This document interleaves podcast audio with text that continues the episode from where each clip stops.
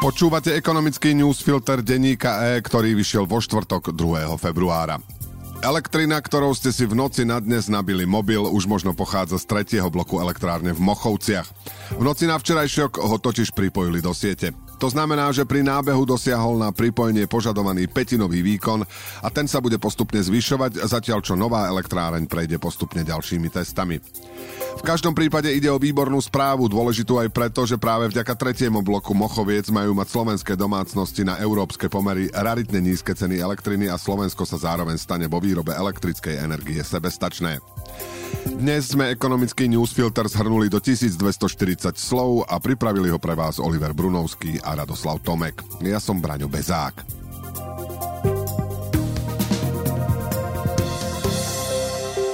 Inflácia v eurozóne v januári klesla a to prekvapivo prúdko. Zabrzdila sa na 8,5% z decembrových 9,2%. V medziročnom porovnaní ide už o tretí pokles po sebe, ukazuje graf dňa zo stredajších údajov Eurostatu. Prispeli k tomu najmä energie, ktoré sú momentálne lacnejšie, ako predpovedali analytici. Ceny v eurozóne začali rásť už v závere roka 2021 a výrazne sa to zrýchlilo po ruskej invázii na Ukrajinu, ktorá vyhnala nahor ceny komodít. Januárové dáta zverejnené deň pred prvým menovo-politickým zasadnutím Európskej centrálnej banky v tomto roku však podľa ekonómov nebudú stačiť na to, aby guvernéri zľavili z tempa zvyšovania úrokových sadzieb potom, ako od júla do decembra základnú refinančnú sadzbu zdvihli z nuly na 2,5%. Prečo to centrálnym bankárom nestačí? Centrálne banky zvyknú okrem nárastu cien celého spotrebiteľského koša sledovať aj tzv. jadrovú infláciu, z ktorej sú vylúčené volatilné položky ako sú potraviny a energie. Lenže tá bola aj v januári podľa analytika ING Berta Collegena tvrdošíne vysoká a zostala na decembrových 5,2%. To naznačuje, že zdraženie niektorých tovarov položiek sa prelieva do celej ekonomiky. Šéfka ECB Kristin Lagardová v decembri avizovala, že sadzby sa zdvihnú o ďalšieho polpercentného bodu na februárovom a zrejme aj ďalšom zasadaní Rady guvernérov. Rast cien sa podľa európskej metodiky spomalil v 13 členských krajinách menovej únie vrátane Slovenska. No u nás je to z decembrových 15% len na 14,9%, čo je rovnaké tempo ako v predošlom mesiaci. Znamená to štvrtú najvyššiu infláciu v menovom bloku po troch pobalských krajinách. Národná banka Slovenska v decembri predpovedala, že vzhľadom na veľkorysé zastropovanie cien energií pre domácnosti priemerná inflácia v tomto roku klesne na 10%. Aj tak však potrvá ešte niekoľko rokov, kým sa vráti pod 2% cieľ Európskej centrálnej banky. Na cenové stropy, ktoré útorok schválila vláda pre rôzne druhy elektrárny, aby mohla ich nadmerné zisky zdaniť, prišli včera prvé reakcie. Najväčšie sklamanie vyjadril primátor Bratislavy Matúš Valo. Pre spaľovanie, správnejšie povedané energetické zhodnotenie odpadu, platí najnižší strop 100 eur za megawatt hodinu. Keď si cien nad touto hranicou štát zoberie 90%, Bratislava príde o vyše 14 miliónov eur. Tie však mala v pláne investovať do ďalšieho kotla na zhodnocovanie komunálneho odpadu. Pre hlavné mesto je to citlivá vec aj preto, že dlho bojovalo, aby sa zbavilo nevýhodnej zmluvy uzavretej v minulosti. Cenový strop rozvojové plány mesta na teraz likviduje.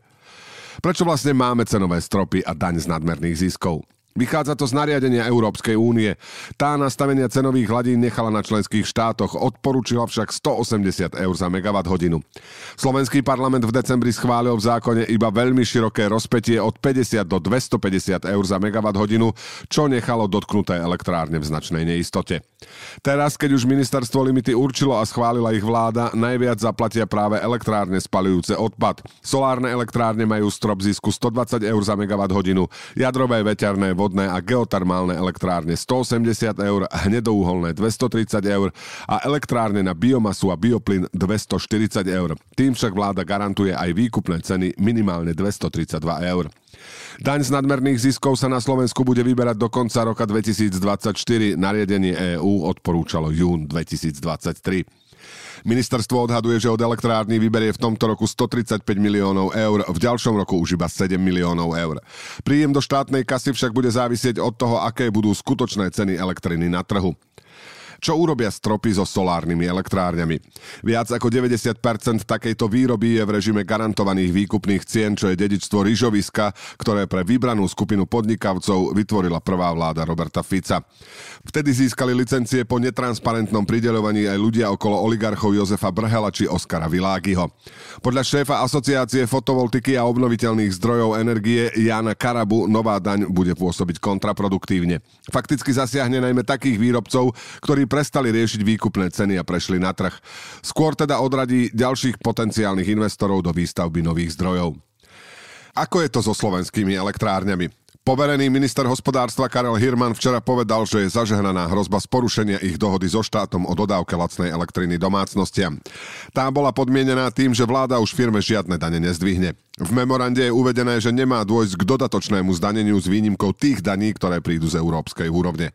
Toto nariadenie prišlo z EÚ a určuje hranicu 180 eur za megawatt hodinu. V prípade jadra tak presne kopírujeme nariadenie EÚ, povedal Hirman. Národná diaľničná spoločnosť už šiestýkrát posunula uzávierku súťaže na technológie do diaľničného tunela Višňové. Súťaž s odhadovanou cenou vyše 70 miliónov eur beží od leta minulého roka. Diaľničiari pôvodne vyzvali zúčastnené firmy, aby sa s ponukami prihlásili do konca októbra. Teraz je najskorší termín otvárania obálok 2. marca, ak pravda NDS uzávierku opäť neposunie.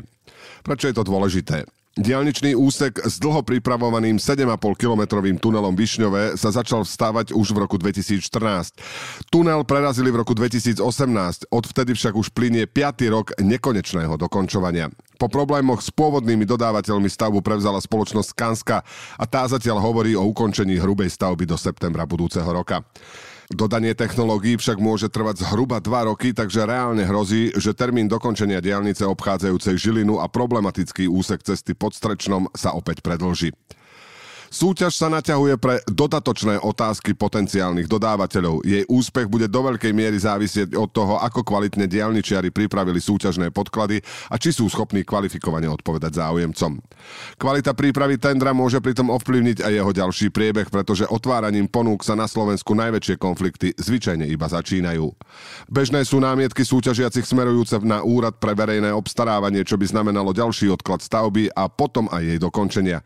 V minulosti sa Niektoré tendre v diálničnej spoločnosti natiahli aj na dva roky. Ponukové ceny bytov a domov na Slovensku zaznamenali prvý medzikvartálny pokles od roku 2019. Podľa údaje Národnej banky Slovenska sa oproti predchádzajúcim mesiacom znížili o 1,9%. Realitný trh ochladol po zvýšení úrokových sadzieb. Ceny najvýraznejšie klesli v Žilinskom kraji a v Bratislave a okolí. Bulharsko a Srbsko začali stavbu prepojovacieho plynovodu. Obe krajiny s pomerne silným proruským sentimentom boli donedávna v dodávkach plynu takmer úplne závislé od Ruska. Projekt plynovodu IBS s dĺžkou 170 km z väčšej časti financuje EÚ. Náklady majú len na srbskej strane presiahnuť 85 miliónov eur. Preprava bude možná v oboch smeroch. Potrubie má privádzať plyn z Azerbajdžanu a umožniť aj vnútrozemskému Srbsku prístup k terminálom na LNG v Grécku. Letecký sektor v Európe sa posunie k štyrom veľkým firmám. Lufthansa, Air France, KLM, IAG a Ryanairu, tvrdí šéf Ryanairu Michael O'Leary. Určite vstupujeme do obdobia 4 alebo 5 rokov konsolidácie. Povedal s tým, že neodvratný je predaj talianských aerolínií Ita Airways, bývala Alitalia, aj portugalských TAP. Súčasťou konsolidácie sa podľa neho stanú aj nízkonákladoví konkurenti Ryanairu, EasyJet a Air. Skupinu IAG tvoria British Airways, Iberia a ďalšie menšie spoločnosti. Ekonomický newsfilter dnes pre vás pripravili Radoslav Tomek a Oliver Brunovský. Do počutia zajtra.